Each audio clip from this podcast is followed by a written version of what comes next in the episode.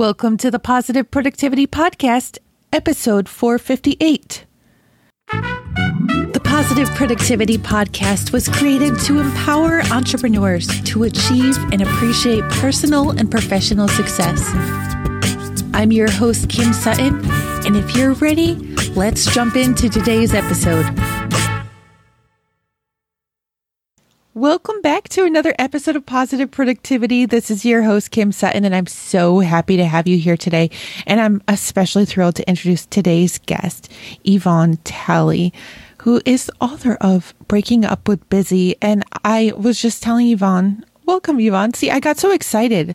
I forgot to tell you in our pre chat that I often like stack up thoughts in my own head and they just come out of my mouth without even giving a break. And you can see it already happening. But welcome. I'm so happy that you're here. Oh, it's my pleasure to be with you, Kim. Thank you. I need to break up with busy myself, but I would love to hear before we even start talking about that what your journey has been and how you even got to the point of writing your book. Well, it's been part of the process, I think, to get to the book has been experiencing my own busy lifestyle I started writing the book several years ago and then completely rewrote it after I had what I call my wake up call. And that was I um, was so busy helping others to live a healthy and vibrant life. And I missed my own signs of being overscheduled and busy you know the crammed schedules the sleepless nights the i was raising my daughter as a single mother and this fast pace uh, landed me in the hospital and i thought i was having a heart attack when in fact i was having a panic attack brought on by stress and it scared me enough to make my lifestyle shift. And what was ironic about it kim was here i was an organic eating exercising, healthy, positive thinking person. And I missed my own signs. And I thought, you know, if this could happen to me, if I could bring in this into my life and miss this altogether, then there's got to be a lot of other people out there. The story's got to be bigger. And at that time, I was working with primarily women as clients. And as I began to share my story, their stories also came out. And I realized, yes, this is definitely something that I need to address. So I first set out to create my own solutions for myself. And again, the irony of that was that I had been sharing those, so many of them with my clients all those years and not applying them to my own life. So I organized that and developed more and put them in the book. And here we are. You are talking to one of those women who has done the exact same thing. I mean, I've been recording this podcast for two years and I share self care systems and support. And just four months ago, wound up in the hospital myself for the very similar reason. It wasn't a panic attack, but it was failure to see symptoms that I was facing in my own health. And in the end, I thought I was having a heart attack. I was a week away from turning 39, and I was dealing with all the heart attack symptoms. It's like, Kim, when are you going to learn? And I still haven't learned four months later. Like, I, my schedule is still a little bit okay, totally honest, a lot more packed than I would like it to be. But you got to stop being busy and and just make time for you. This week it's when is the day that I will actually have a block of time so I can go and sign up for my YMCA membership so I can start working out and taking that time for myself. But then there's something that has to come out off my plate or a whole bunch of things that have to come off the plate. Do you see this as being a common thread, even amongst health and fitness and nutrition? And, and I'm only picking on those, but I, I ask because we hear about so many doctors who are going through their own struggles with anxiety, depression, overweight issues just because they're so busy taking care of other people that they're not taking care of themselves. Well, I believe that in, I do believe that in the field of uh, healers and service providers and people that are coaches and lifestyle consultants, that we're in this field of caring and giving and, and providing solutions to other people. So our nature, our nature by large, is going to be to help others. However, I always say we can't help others until we help ourselves first. That's a very common statement that we hear many of us say. But when we ignore those signs, we can't sustain that level of giving. We have to be able to give to ourselves first. And as a former flight attendant, I always remember that it is important to put that mask on yourself first. And we always often hear that as a reference, um, kind of as a scenario of taking care of ourselves first. However, it's absolutely essential that we do that. And you started your question with when is the day? So when we ask the question of ourselves when something is, we have still not given ourselves permission to be able to take that first step towards what it is that we need. And it's very important that we identify not only what we want, I want to join the health club or the YMCA, I think you said. When are the things going to come off my plate so that I can do that? Well, first of all, we have to take what that statement is really about. And I'm using this just as an example. Oh, please pick on me. Like, coach no, me. Not- you're going to help other people. Seriously. Because I think you bring up a really good point, Kim, and that is this one thing I, I, need to go work out i need to exercise i know it's good for me i need to meditate i should eat better and we should should should our way through life but if we could just pause for a moment and listen to the words that we're that we're telling ourselves and you're not alone in this i do it everybody does it that should should should if we just change that one statement that one word from should i should go join the health club i should work out i should break up with busy and changed it to could that's when we begin to give ourselves permission. I could go sign up at the health club. I could uh, eat better and I could do things more for myself. So I'm caring for myself. Then we start that ball rolling, that positive kind of frame of mind or resourceful frame of mind. And then the mind, of course, will begin to look for things to fit into that. So the first thing we have to do is figure out what we want. But from there, we need to figure out what do we need to get to that want. And the second question is, what will change when I have, quote, what I want? And how will I know? What will be different? So that would be the first step to changing that. It's about permission. And whenever I speak with a client or before a group and I say, you've got to give yourself permission, no one else will, there's kind of a chuckle in the room because that chuckle typically is, yeah, I get that, and I haven't done that yet. So it's just, it's that one step. Give yourself permission how do you want to feel in life? Do you want to feel frantic? Do you want to feel scared that you might be having a heart attack? Do we want to feel in the, all those ways that we don't feel as though we can change the course of where we're at? Asking yourself what I want and how do I want to feel will then begin to help you move towards permission and start to make some of these shifts. Oh, I could just give you a big kiss. Last week I had a chat with Perry Marshall and we were talking about the 80 20 rule. And immediately I was like, oh my gosh, I need to let a couple clients go because 20% of my clients were making up 80% of my stress. And I was making up a fair share of their stress too. And it wasn't a should. I actually did. I just went and did it. You just gave me a, an amazing kick in the bum that when my day is done in my business today, I can and I will, I give my permission to, or myself permission to, actually just go pick up my kids and take them to the Y right away and just get it done. I don't need to schedule it into my calendar. I've got enough stuff in the calendar. No. And if we look at it in a way, I mean, that could be, hey, we're going to go on a field trip. Oh, they're going to love it. We've got an adventure. This is a really cool place, type of a thing. Because, mm-hmm. you know, we all have to sell our kids on stuff. all the time. And even if they push back, that's okay because the example that we set for, and I'm glad you brought up kids, the example that we set for our children, when we set our boundaries and when we care for ourselves, and when they see us taking time, they might say, "Oh, you're always at the gym," or or whatever it might be. We are showing them the road to setting healthy boundaries, to caring for ourselves in a way that's not selfish, but is self care. And this is an important thing for our kids, especially today when there's so many distractions coming in full on, day in, day out, with technology the way that it runs and is in our lives now so much. So, you doing this for yourself, each of us as parents, setting these boundaries, caring for ourselves, having that space of time where you nourish your mind, your body, and your spirit all together is going to teach our children at least how to do that for themselves. You just gave me another one because up until now I've been thinking, when am I actually going to go? When do I have time to go?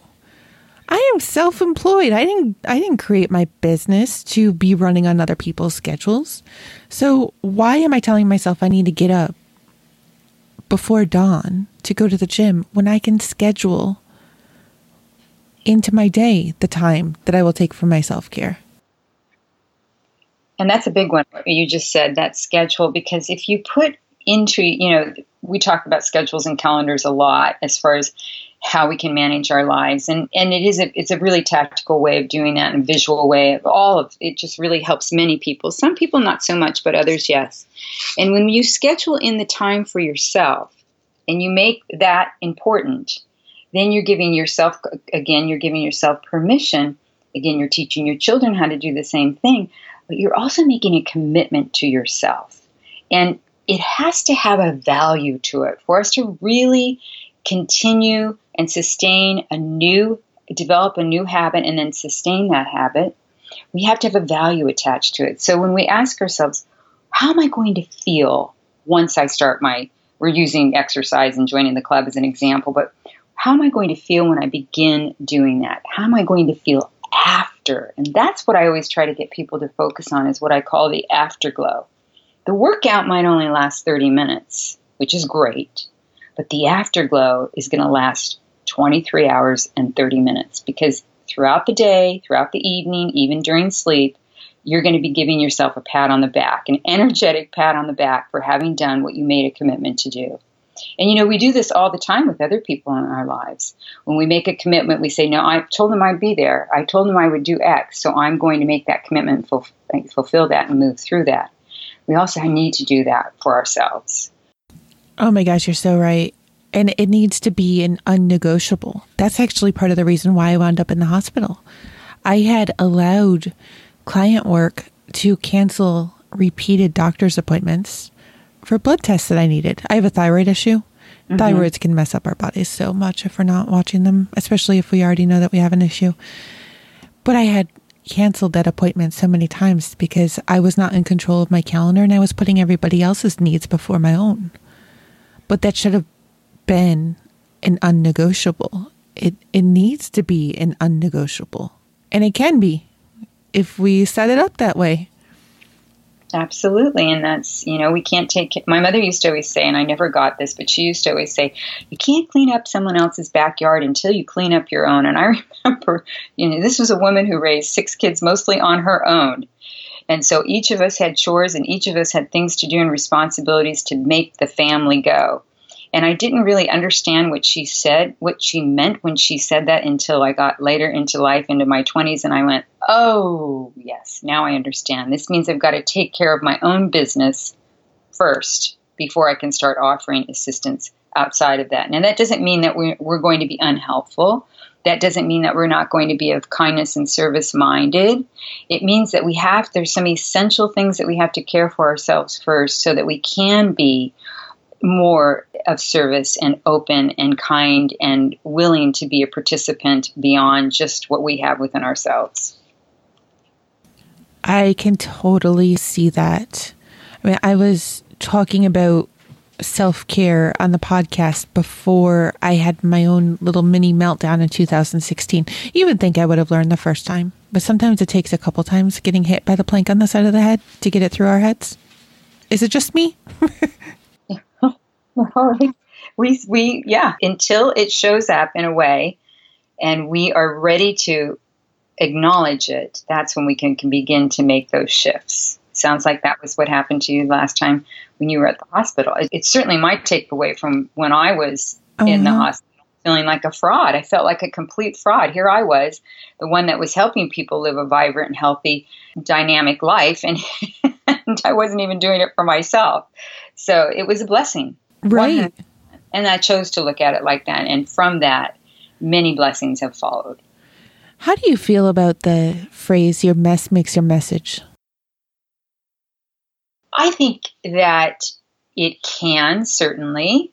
I don't know that that's always going to happen. I, I, would be more probably inclined to say that your mess can make your message if you're choosing to listen to it. Love that. And and if we're not, it's just going to be another quote mess. Mm-hmm. Uh, we have to be in that place where it, it's just like our kids when we we spend all these years telling them things and we feel like it goes in one ear and out the other and then they come home from college and they say you know i had a conversation with my boyfriend or my best friend and they said and in that sentence that person that friend that boyfriend whoever it might be says something exactly what you've been teaching that child all those years but now they're ready to hear it now it makes sense mm-hmm. to them but we we probably have primed them to be ready for it. But nonetheless, we have to be ready to receive the message.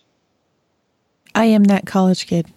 I will hear the same thing over and over again.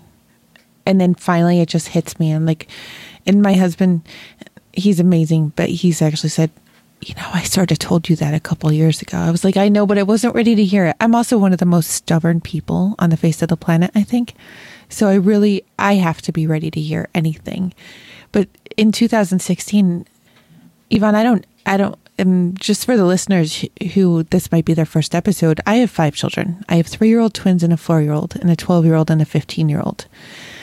So after the twins were born in 2015, I was chasing income. I had no idea what impact I was trying to make. I had no idea what my purpose was. I thought it was to make money. since changed. I was sleeping two to three hours a night, trying to, to bring in that next dollar. And I crashed really hard, crashed. And I got it through my head then that sleep was totally necessary. So I did bring that part in and I gave myself permission to sleep. It's amazing how much giving yourself permission to sleep, just a first step, can do to change your life. And then there's the other steps that have just taken myself longer to give myself permission to do.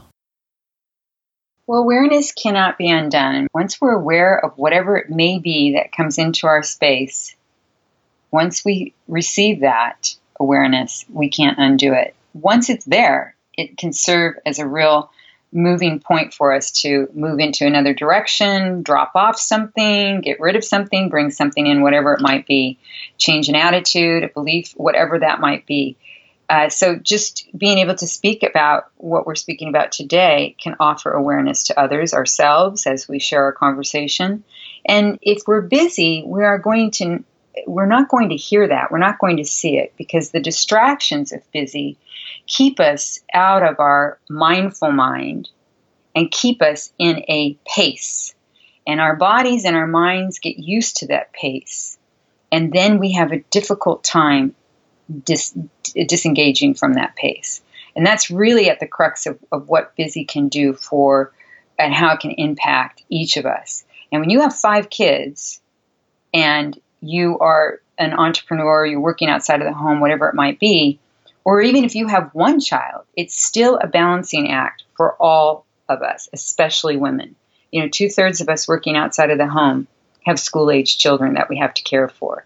And we still do 80% of what's called non paid work. And that's all of the things mm-hmm. that get our world to move doctor's appointments, lunches made, meetings, whatever it might be. So we're still doing that. And so we do have a lot on our plate, and it does take time to be able to manage and balance that.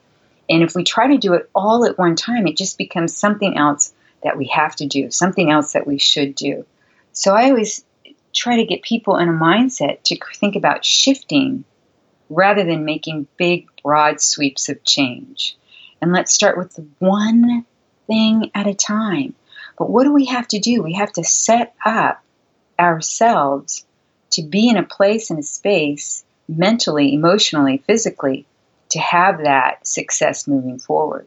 So we have to clear some mental landscape to make that happen. And that's why I start many people with what I call the magic meditation. And that is let's adopt a practice that's actually going to help us develop a habit that will continue to help and aid us through life. One minute a day, I tell people to start with just breathe. And this is a real great, strong step in the direction to start creating what we want and start focusing our energy on what we want rather than what we're trying to avoid. I love that. I've noticed, and I don't know if maybe everybody notices this, but if I'm laying straight down in bed and I jump up, I get really dizzy. Mm-hmm. this might, might just not be, or might be everybody, may not be everybody. But what I realized was just the slow transition of setting up, stretching, then slowly standing up. This is making me sound so old, but it gradually gets me in. And while you were talking about the one step at a time, I'm thinking about a fan of dominoes. You know, it could start, you hit one over, and then maybe two go over next, and three. And the effects could be so far reaching. It's like a viral post on social media, right? Absolutely. But it could span out into so many areas of our life, but it's just that first step that's necessary.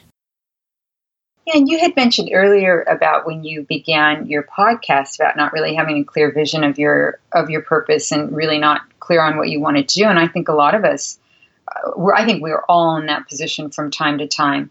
And if we don't know where we're going, we're going to detour a lot.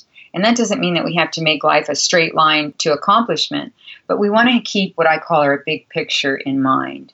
So if we can create that big picture we can and we can create a lot of big pictures or a lot of little big pictures if you will what it is that we're trying to bring into our lives and once we get clear on that and we and we have a value attached to that like what does that mean to me how again is my life going to shift or change how am i going to feel when i have what it is that i'm in that big picture or what i'm bringing into my life or, or taking out and we have to spend some time in that space. It could be a minute, it could be an hour, but we do have to acknowledge that because without knowing where we're going, we're going to make a lot of detours and we're going to end up in a place that is going to be possibly never ending circle of chasing our tail.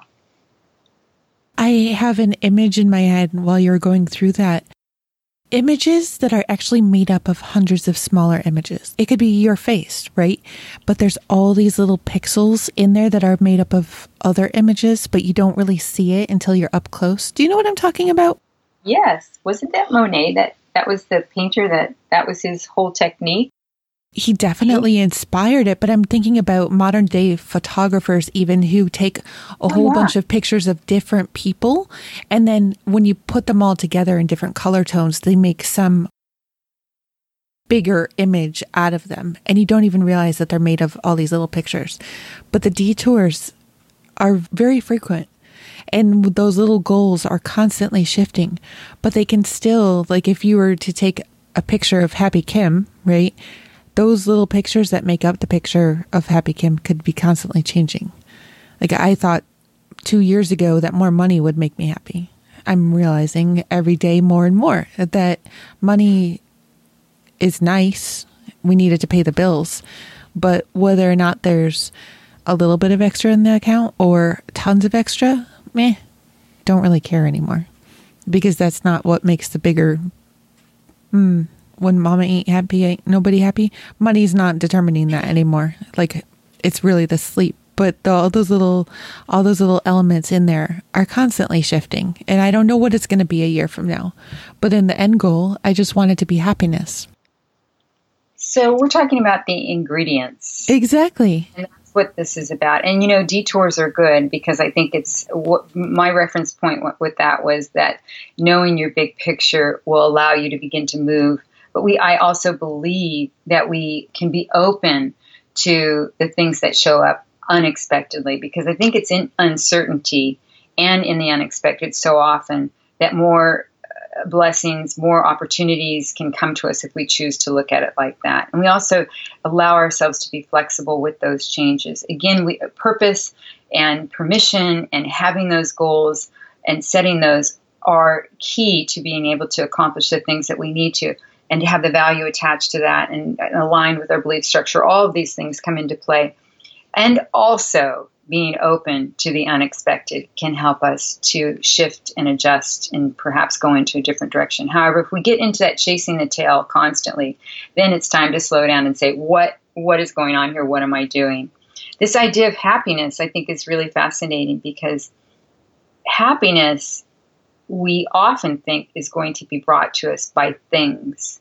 However, happiness is gratitude is the pathway to happiness. Thank you. I love that you said that. Yeah, gratitude is about appreciating the small, unexpected gifts that show up. Mm-hmm. And it's also what it does, it does something else because within us, when we experience gratitude, it's not only coming from in us and we acknowledge we can acknowledge that this goodness within us it's also coming from outside of us. And that allows us to connect deeper with other people or in a way it expands our connections with other people. And that also can lead to happiness.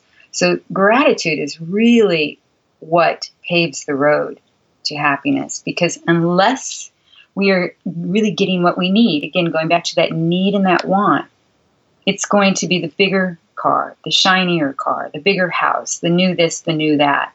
And when that gets dull or scratched or whatever it might be, we're still going to be in that place of feeling dissatisfied if we haven't met the need from within. Oh, I absolutely love that. You're talking about cars. I drive a 1996 GMC conversion van, and I'm very grateful for it. It gets us where we need to go, it can fit the whole family. I'm very grateful for it and I'm happy with it. You're so right.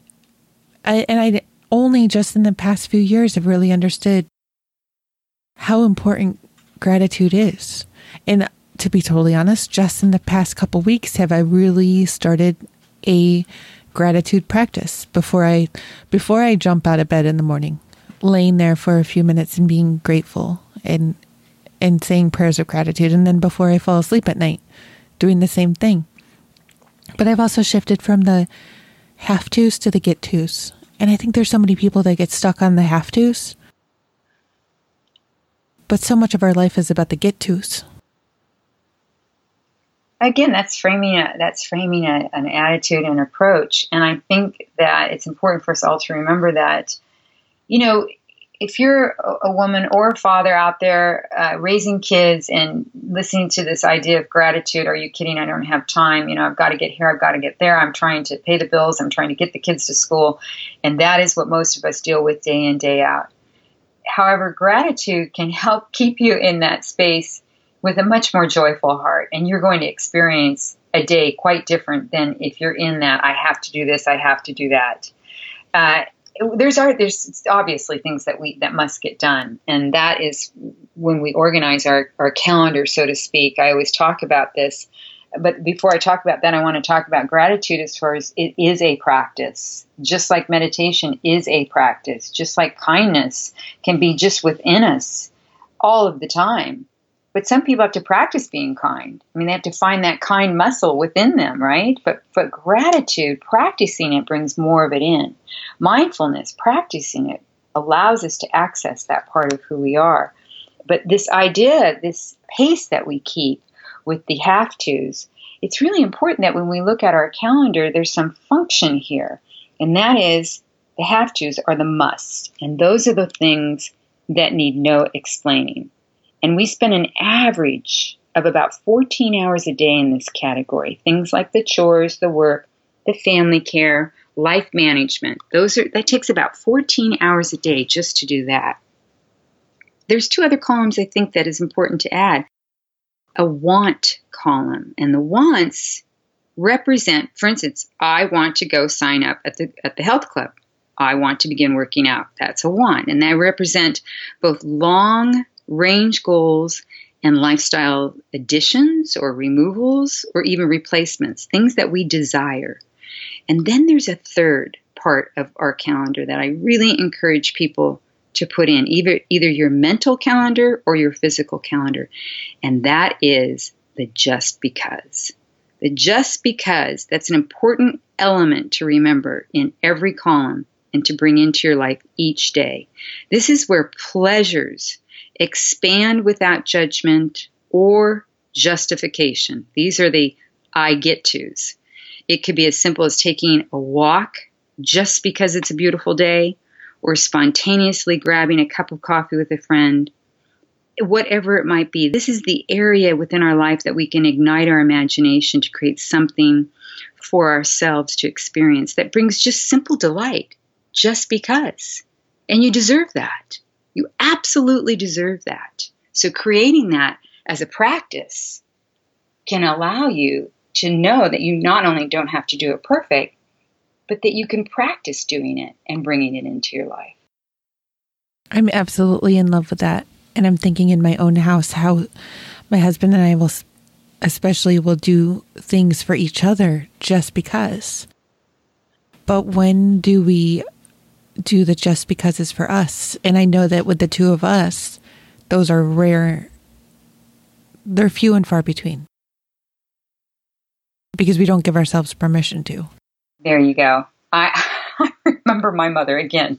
She raised most of us on her own for years. She was on her own, and there were six of us. And there were times when you did not interrupt mom. Otherwise, you were going to get the wrath of mom. These were the times within the day that she created just for herself. It usually meant that she was in her room with the door shut, probably taking a nap for 15 minutes. I have no idea, to be honest with you. But she created that space of her time. She would also go and take a walk by herself. And again, she worked full time, many times two jobs, raising these kids, but she found a way to create that. And so I really have to give her props on this one that she allowed and taught us how to do this. How to do this as a adult growing up and then getting to where I am today. This is a practice that now is a habit and it's something I've taught my own daughter as well. So we can do this. We can teach our kids to do it. We can provide for ourselves by doing it. And whoever you're influencing, even if you do not have children, whoever you're influencing or mentoring in life, these are all practices that you can adopt. And I'm certain that they will influence the people that you're either mentoring or caring for in your life as well. Love it. I had no idea. What was the number that you said, 60 or 80%? You said 14 hours a day are the have tos, right? Yeah, 14 hours a day on the have tos. And there's a soft landing for most mothers that ends her day at 9 p.m. Mm-hmm. They say that's the end of the day for most of us, but that's a soft landing. you can add a couple hours on that because that's typically the time that the kids are in bed. And again, even if you don't have children, if you're if you're a woman, you're still making about 80 cents on the dollar compared to men. And if you're a woman of color, that's about 63 cents on the dollar. And if you have an aging parent, you're going to be the most likely one to care for that parent. So you can see where these times start to get strapped. And we haven't even talked about technology. We spend an average of five hours a day on our phone. So there's reasons why we're busy and there's a reason why we have a lot on our plate. So just being aware of a few of these things, we can start to pull back on them and create some space for us so that we're in our world in a more mindful, clear thought way and we feel more refreshed and cared for. Yvonne, do you believe that there is such thing as a possible stress-free lifestyle? I believe that stress is a choice, and I've often gotten, there was a tomato in the room, I might have had one launched towards me. I believe that stress is definitely a choice and it's a habit. It's how we respond to any kind of external stress. You know, there's good stress too. I remember when I was cooking professionally, when you cook professionally and you've got to get it, you know, plates out with food on it, that's a good kind of a stress. But when you are in a situation where the stress is coming from the outside in, it's how our attitude is about receiving that. So when we say a stress free life, so there's good stress and then there's the stress that really take us down and it's about managing that stress. It's about because you can take two people and put them in the exact same situation. And if they're emotionally tied to the outcome and the outcome doesn't go the way that they want it to, that could very much create the frustration and the anxiety and the stress within them. And and let's face it, unless we know that that's what's going on, it's just kind of this free floating stress and we bring it in. And there's always going to be things that are going to happen that we're going to feel stressed about. But it's being mindful is the ability to be able to recognize that and then detach from it. Whether it means to take a walk, to take a few deep breaths, to visualize something that's pleasant. These are all different practices that you can do. Hmm whatever it might be, meditation. I do teach a lot of corporate meditation exactly for de stressing because it's about creating that space of time to detach from that emotional charge because it's when we get emotionally involved with the outcome that the stress comes in. I mean, watch two people watch a ball game, the, the Super Bowl. Right. One could be just you know enjoying the beverages and the and the food and the friendship, where there might be another person that is completely invested on who is going to win the game. So same situation, same scenario, but completely different reactions to it. So yeah, stress is a choice about bringing it in, but it's also, you know, when I say that, I don't mean like I choose to be stressed, but we can choose not to be by being aware of that disconnection from the emotional outcome or from the, our emotions from the outcome. I love that. I mean, going to the gym is going to be stressful. it's it's physical activity that I haven't put on my body in way too many years. But I can see friends. My 12-year-old just laughed. I have a friend who just did the Spartan race. And he totally enjoyed it. If you put me into the Spartan race right now, oh my gosh. There will be a link to the Spartan race in the show notes, but it's it's grueling. Some people love it. Some people may not. Same as the Super Bowl. It's just how you decide to approach it. Who knows? Maybe in five years after I've gotten in shape, I might enjoy the Spartan race too. But if you put me in there today, you could count on more than a few expletives coming out of my mouth. Well, the stress that you're going to experience going to the gym, again, if we reframe that. Uh huh. It's a good stress. Yeah, it, it can be. If you reframe that into, again, let's just explore and go a little bit deeper. What is the value of, and again, we're using this as an example, what is the value of going to the gym? What are, what is your takeaway? What is it bringing into your life that's a positive?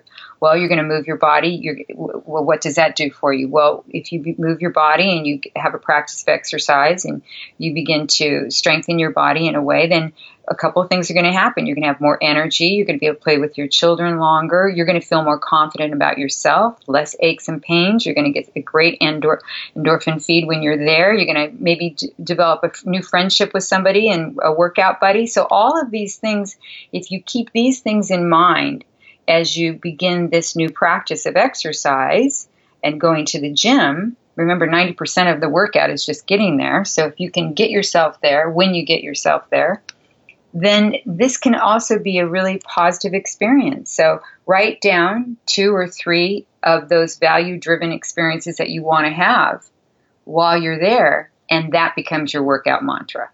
Yeah. Oh, by the way, I didn't mean like a bad stress. I just mean it putting my body through more more physical activity than it's seen in a while. But I'm actually really looking forward to it. And actually, you have just by having this conversation and by realizing that I don't need to stress myself out, I can and I give myself permission to go in the middle of the day that by itself is removing stress because I'm not going to be fighting for the equipment in the before or after the nine to fivers. There you go. See, you're already in solution driven thinking and that's that's the whole key. What is my solution for that? Identify where the stress is, uh, where it's popping up and then mindfully moving to a solution for that. And that's that's really the key with mindfulness is that it allows us to get out of our kind of off our crazy track and back into okay, big breath. What is the solution here? Let me look for a solution. And in the meantime, I'm going to take a walk, or in the meantime, I'm just going to breathe, whatever it might be. Again, these are all really small, practical things that we can do, but I promise you it's going to make a huge shift in one's life. Absolutely. In our family, we've realized just in the past couple years that there's things that we don't need to be doing there's some things that can be delegated inside the house to kids who want allowance, right? Dishes, laundry. We don't have brand names like Whirlpool. We have brand names like Jacob and Robert. But then there's outsourcing, delegating, even chores or just not doing them, like grocery shopping. I can go online and order my groceries. I don't need to spend an hour and a half walking through the store. And that was a big way of breaking up with busy for me. Yeah, and you mentioned something about that give and take, or about the kids having chores. Again, that's that give and take. When we are constantly in the giving role, and we can quite often, women, uh, and this is a broad brush that I'm painting with, we quite often are the overgivers in most things. We're nurturers by by by trade, if you will, and we are we're the caregivers. It, it comes with the territory, some more than less. However, if we're always in that giving role, what are we doing for the other person on the other side of that, especially if it's our kids, again, anyone that we're influencing, mentoring in life? We are taking from them that experience of giving, of doing something for someone else. Now, kids, when we give them chores and we say this is how it's going to be to run our family, we are a family, and here's what your responsibility is part of the family, then they might squawk and they might not want to do it, which is their job. They're supposed to push back. That's how they create their boundaries. However, the feeling that they will have with being able to be a giver in this situation in whatever it might be, whatever chore it might be, in the long term is going to be a quality that they can always have a sense about themselves. Ah, this is a good quality. I know this about myself. And when they go off to college or onto their own, they will be have that they'll have that confidence that yes, I am capable of doing these things because I've done them before and it's important that we can do them, maybe mess them up, to know that we can actually move through them and get to the other side. I'm I'm just over here nodding. Sometimes I need a camera because I'm thinking about how I'll teach team members how to do things sometimes faster than I will my own children because I'll do it for them rather than teaching them. I finally taught my my 12 year old last week how to make scrambled eggs. He's so proud of himself now. He knows how to make scrambled eggs. Yes, and you can have a lot of scrambled eggs coming your way now for the next several years. no kidding. He's out there making me soup right now. I mean, I, I understand there's a difference between soup and scrambled eggs, but he's being self sufficient. If I have to go out and he's hungry, he can make himself food. But I even breaking up with Busy in my own business has been so hard because I was resistant. I give I didn't give myself permission to teach anybody else how to do everything that I was doing. I still haven't, to be totally honest, because I didn't think that they could do it as good as me, or I didn't. I thought it would take too much time, or fifteen thousand other excuses. But at the end of the day, I was running up just exhausted just by not delegating. And then when I started to look at the big picture, I was like, oh my gosh, there's other people out there who are who want work. I could be doing I could be impacting more than I even realized just by teaching somebody else to do some of these things and I could be freeing up my mind. So it's this listeners, you've heard me talking about how I'm building my team right now. It's a struggle, but it's an awesome struggle. And it mm, it can be stressful answering questions. I mean, it's like a three year old asking why all the time. There's some of that that comes along with it, but it's at the end of the day, it's so awesome to have put in that work. Even as adults, we're trying to teach our children how to do it, but even as adults, putting it in and seeing and reaping the rewards. I mean, now I get to sleep an extra hour or two if I choose because I'm not doing it all. Why do you think that people are so resistant to just letting go. I mean, Frozen, you know, the Disney movie, Let It Go, Let It Go. I know it's not exactly the same subject, but we're so resistant sometimes to just letting go of the things that we know we don't have to do, but for some reason we just won't let it go. I think there's a lot of, I think it's probably different for some people than it is for others. But when we let go, we we often have a sense that we are relinquishing control we're entering into the zone of uncertainty. And that brings on a sense of vulnerability. And with vulnerability, there's that again that that awkward feel or that di- that discomfort of not knowing what's coming next. And this is often why people have the inability to let go. This other idea that you said about, you know, doing too much and, and they won't do it as good as us. That's another thing, too. Uh, letting go means that I've got to give up and let somebody else do X, and they're not going to do as good of a job, and that's going to put me in a position where I might look bad. So it really it could depend on the person, but overall, it's that feeling that I think goes way back to an, our ancestors, and that is uncertainty was dangerous. If we didn't know what was coming around the corner and it ended up being a big woolly beast, we had to run the other direction. So certainty was the way that we survived. Predictability is the way that we survive. Well, we don't have to run from those things anymore, but it's still deep within us. So, this idea of letting go doesn't necessarily feel that comfortable. However, it's so valuable when we start to practice it in tiny pieces. And for us to be, you know, productivity, to be productive in life rather than busy, it means that we are going to invest the time up front the time that it's going to take to teach somebody something. And yes, they're not going to be good in the beginning. We weren't either. That's the beauty of training. And once we've invested that initial time, then that big picture gets fed over, literally, over a longer period of time. It expands out.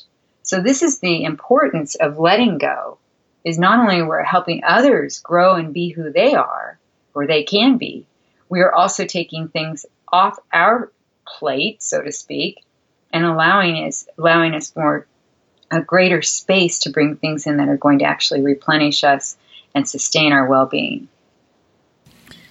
Yvonne, for let's just imagine that we're talking to another you or another me.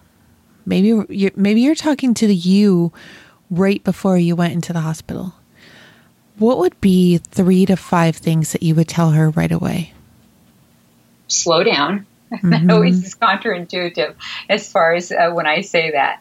And what I mean by slow down is take a big breath, literally slow down.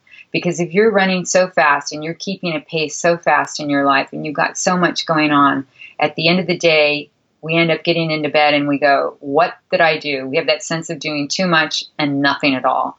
So slow down. You're, you're living a life, not running a race keep your big picture front and center. That's going to allow you to let go of things. It's also going to allow you to create time and space to teach others to do things that can be helpful to you, to the big picture, to the group, to the community, whatever that might be. And then take this is the big one take three minutes a day and meditate on what you want to bring into your life. And that will help you get that subconscious brain aligned with what you want and move you out of the worry and fear and discontent of what you may not have. Wow. Sometimes the slow down is just the hardest part. Yeah, and you know, there's a practice for this. I always tell people to start with this slow down the way you talk, slow down the way you walk, slow down the way you drive your car. Try it for a day. Now, what is good about this, what is plentiful about this, what is resourceful about this is it begins to bring to your attention your pace, your race. And then from there, you can start to shift. And when we slow down, we're going to be more likely to listen. Everyone wants to be heard. We all share this. We all want to be heard. And when we listen, we have then the experience of being in our lives, of actually doing what we're doing, feeling what we're feeling, and being what we're being. So it's it's an important thing. Just try those three things for a day, for an afternoon, for an hour, and just be open to what shows up for you. I'm over here laughing because I had so many podcasts in my queue to listen to by other people that I started listening to them on one and a half or two times speed and then I started realizing that I was talking faster on my own podcast. But I've recently unsubscribed. Dear podcasting friends, I'm sorry, but I unsubscribed but all but five podcasts because I realized that I was allowing my podcast queue, sort of like the DVR for some people, right? We don't have cable, so I'm not taping TV shows, but I was allowing my podcasting queue to overtake my life, and it was stressing me out to keep up with listening. But now that I don't have 180 different podcasts to listen to, I have five, I can actually take it down to one times. And maybe then my speech will slow down. I moved from New York to Ohio in 2004 and I realized right away people aren't so rushed. Like, they're not like, okay, what's the point? Just get it to me right now. Like they actually were okay talking one time speed. But I think that I've had trouble adapting even 14 years later. I, I need to get to one times. I also find myself doing the same through the grocery. Like I get impatient when somebody is walking really slow in front of me. It's like, well, you just hurry up. But in the car, it's not a problem. I'm like, okay, I'll get there when I get there. It's interesting you should say about that walking slow. I remember years ago, my mother, when she was still here, had surgery, and she has always been the type of had always been the type of person that had a pretty quick gait. But when we went to the grocery store, she was moving really slow, and I, of course, was extremely protective. I've never forgotten that. I also remember driving her. I had to drive much slower, and how impatient people would get around us. And it wasn't until I had that experience that now, when that happens, I always think of my mother. Like maybe this person just had surgery, maybe they got an ache and pain, maybe that person's driving slow in front of me because they've got an ache and pain or somebody in the car. So again, it's having those experiences and bringing the value to it that is going to allow us to shift. And again, like you wow. said in the beginning, this it's it's about it's not about perfection, it's about progress. Yeah, and perspective too. I had never even thought about that. Now I feel rude. Like no, I'm, you're human. We all do. but I won't be like, oh. and I've gotten impatient with people who, like, when I take my littles into the store, they'll like huff and puff when my littles are like, "Hi, how are you?" And they, my littles want to have a conversation. They're just like, oh. and I've gotten impatient with them for that. But I've never looked at myself. You know, give this person some grace. You're so right, Yvonne. Thank you. Like, I don't know what's going on with them. Somebody once said, I'm not in your hurry. I never oh, forgot. I love that. I could say that to my 15 year old just about every day. I'm not in your hurry. Wow. This has been an amazing chat. You've filled my idea. See, I'm so excited. I can't even get the words from my head to my mouth properly right now. You filled my head with so many ideas. Like I'm, I give myself permission to be a little bit late with dinner tonight. Quote late. Who who decides if it's late? Um, exactly. Right. The new time. just so I can just because go to the gym and finally sign up. And in the meantime, my kids can be running all around and burning some of their energy. So after bed, they can maybe go to bed a little bit early. But I'm giving myself permission for that today. So thank you. Thank you. Where can listeners find you online to connect and get to know more? And also, where can they go to get your book? You can get my book anywhere online in uh, bookstores, and my website is Yvonne, Y V O N N E, Tally, T A L L Y dot com. And on there, I have a, a workshop for Vibrant Living beginning in September that you can join in. Thank you so much. Listeners, if you're driving, if you're at the grocery listening, if you're working out and you can't write it down, I invite you to go to the show notes page at thekimsutton.com forward slash PP458, where you'll be able to find the links. And I'd also love, actually, if you would leave a comment down below of how you were inspired to begin or maybe continue your journey of breaking up with busy today. So just leave a comment down below and I'll make sure to share with Yvonne. Yvonne, do you have a parting piece of advice or a golden nugget that you can offer to listeners? I think the golden nugget is to focus on what you want to create, not what you fear. Keep that in mind every time you begin to move in a direction that fills you with tension or anxiety. Reserve your energy, honor your thoughts, and put those two together to create what you want in your life. Thank you for tuning in to this episode of the Positive Productivity Podcast. When I'm not podcasting, I'm supporting six to seven figure business coaches with their marketing automation and entrepreneurs like you through my coaching and mastermind programs. I want to invite you to visit thekimsutton.com to learn how I can help you take your business to the next level.